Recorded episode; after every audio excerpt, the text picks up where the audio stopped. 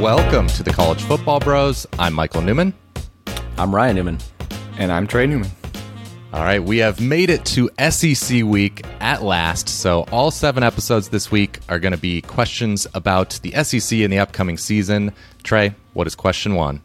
We got Georgia versus Alabama. Who has the better offense?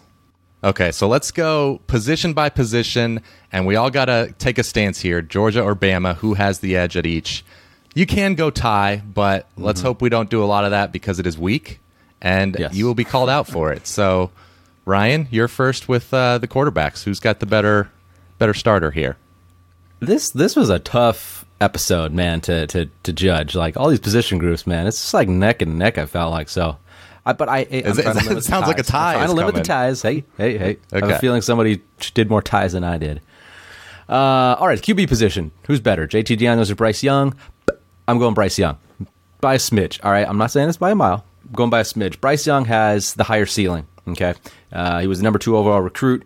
He definitely has a great supporting cast, um, and I. It's almost like you know, I, I, trust that Bama train not to not to kind of fall off the wagon here or not fall off the tracks. Um, I know some people are going to argue, hey, how can you pit somebody uh, like Bryce Young who hasn't had pl- playing time over a guy like JT Daniels who's shown it?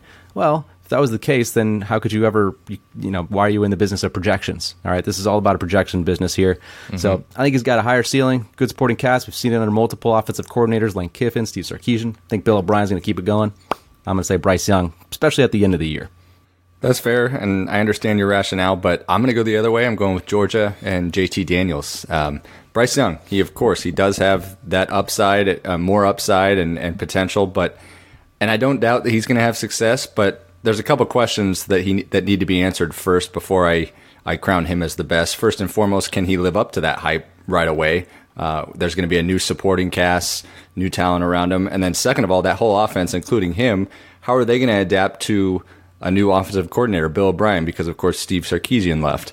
Um, again, the offense will be fine, but that's just a couple questions that I have. With JT Daniels, I feel like I'm getting that proven commodity. The way he finished the year last year was was remarkable. He had great poise in the the Peach Bowl comeback against Cincinnati, and you look at the stats. He had a ten to two uh, touchdown interception ratio. The offense for Georgia got much better, and now going into year two, where he's the undisputed quarterback under Todd Monken's system, all the reps. I like JT Daniels here. Yeah, you guys both made good points, uh, so I'll agree with both of you. I will go with a tie here. Uh, oh wow! You just I got just, that huge speech about calling out the weaklings. I know. I'm gonna I'm gonna make some bolder claims later, but uh, yeah, it's just you look at obviously JT Daniels more proven, but Bryce Young. I want to speak more about his recruiting pedigree. He is the sixth highest rated quarterback recruit in the modern history of recruiting rankings. So the only five quarterbacks ahead of him Vince Young, Trevor Lawrence, Trevor Lawrence, Justin, Justin Fields. Fields. Terrelle Pryor, and Ooh. Brock Berlin.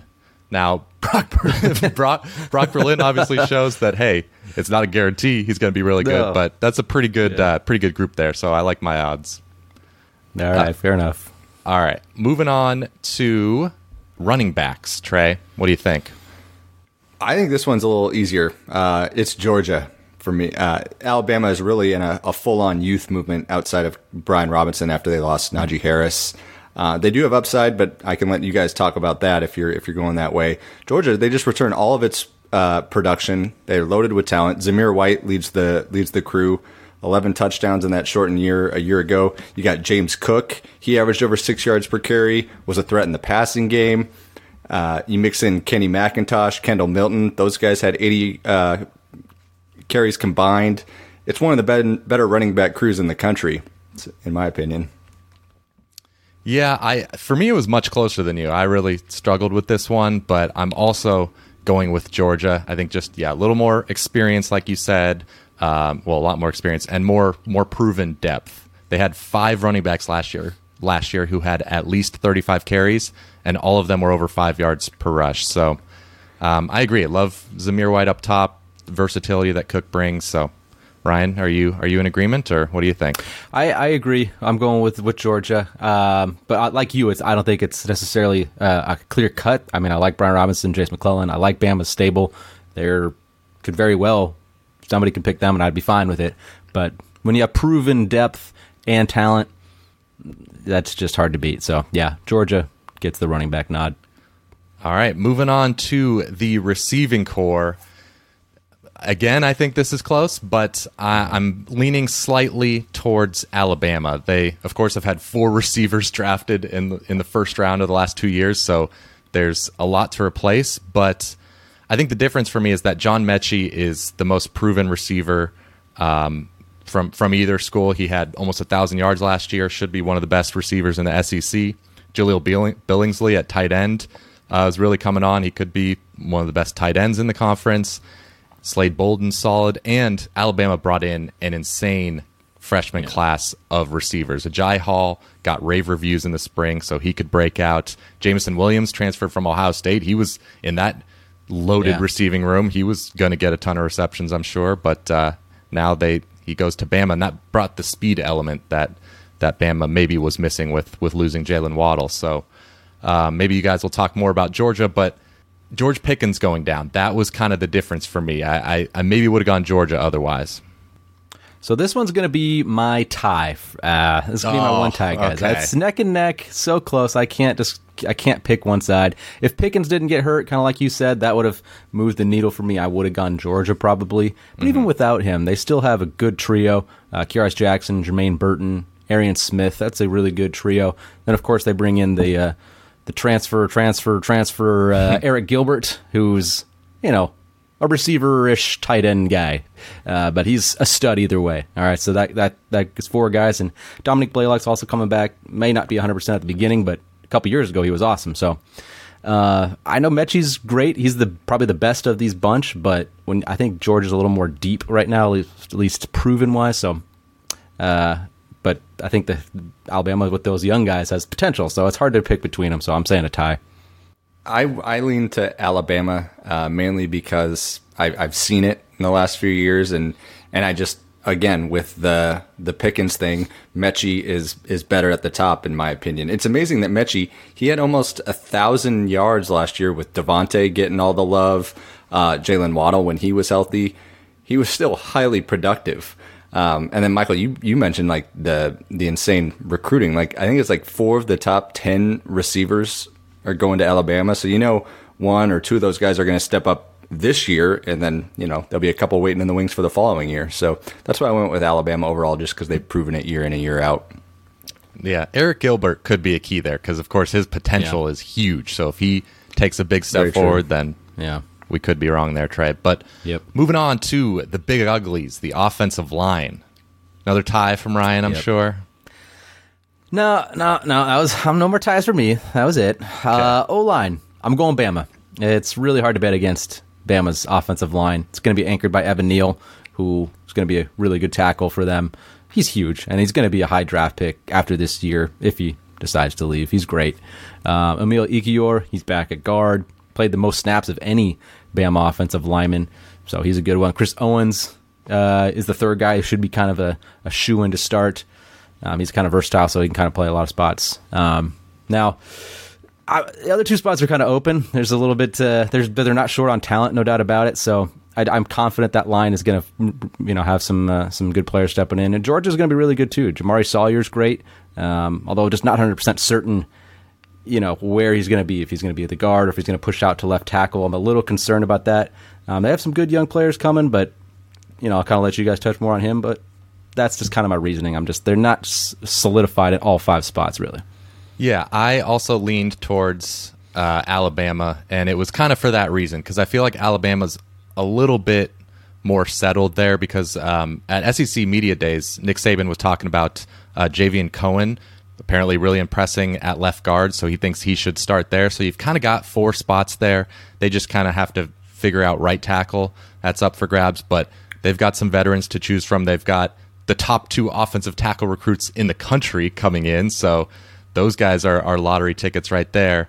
Um, but this is a tough one. I mean, Georgia should be great too, um, but I just I guess having to settle where everyone's going to be, and you know their Peach Bowl performance last year just a, a little bit concerning. Yeah, it was, but I'm I lean to Alabama as well because uh, you know, like you guys touched on, each team lost their starters, but I just like what Alabama has coming back. And Owens, I mean, even though he didn't play the whole year, he filled in for Landon or for Dickerson after he got uh, hurt late in the year.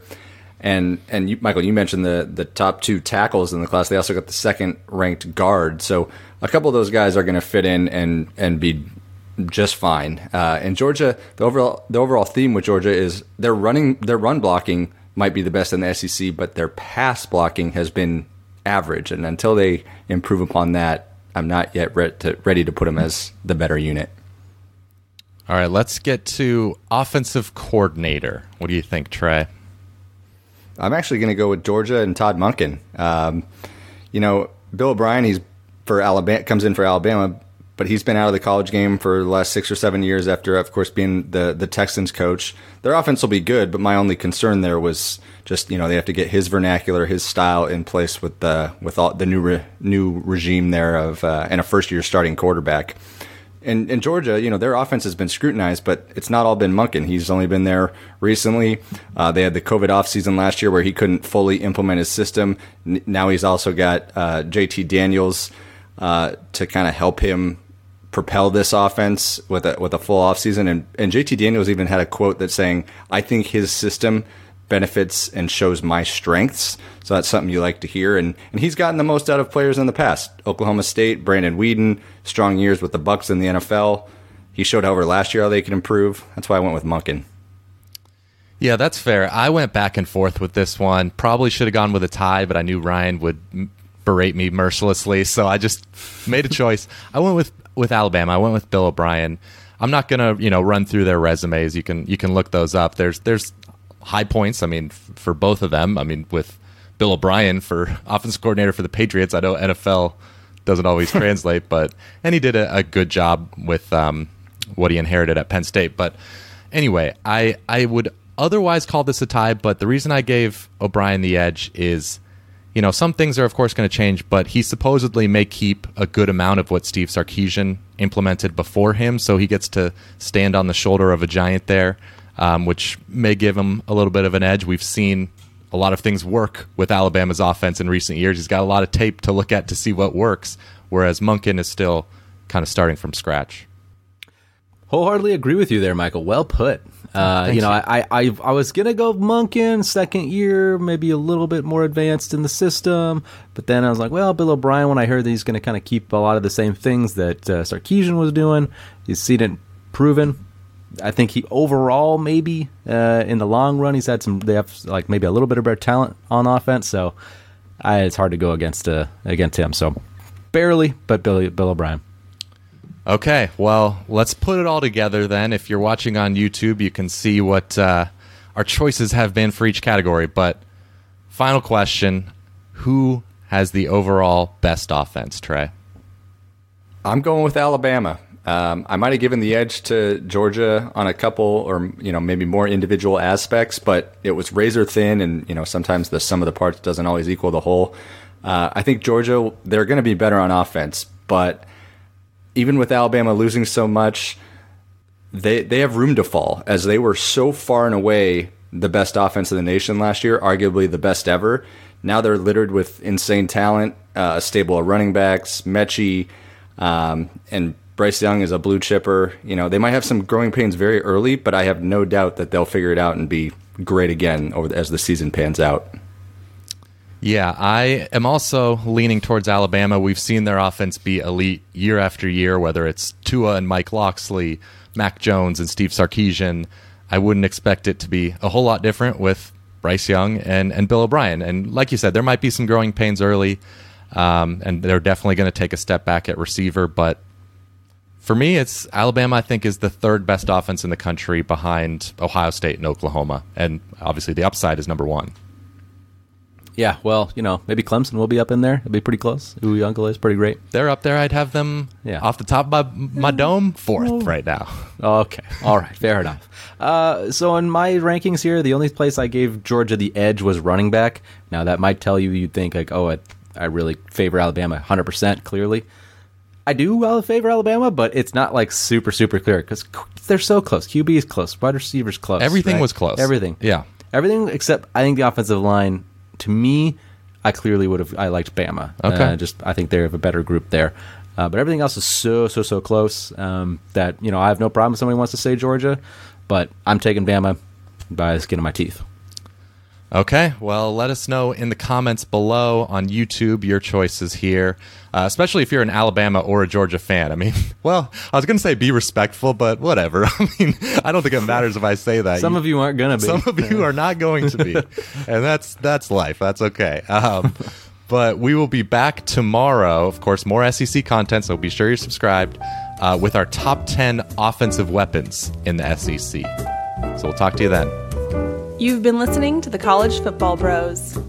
If you have any questions for the next podcast, email them to collegefootballbros at gmail.com. To keep up with the brothers on social media, like them on Facebook at College Football Bros, follow them on Instagram at College Football Bros, and for their commentary on Saturdays, follow them on Twitter at CFB Bros. Thanks for listening.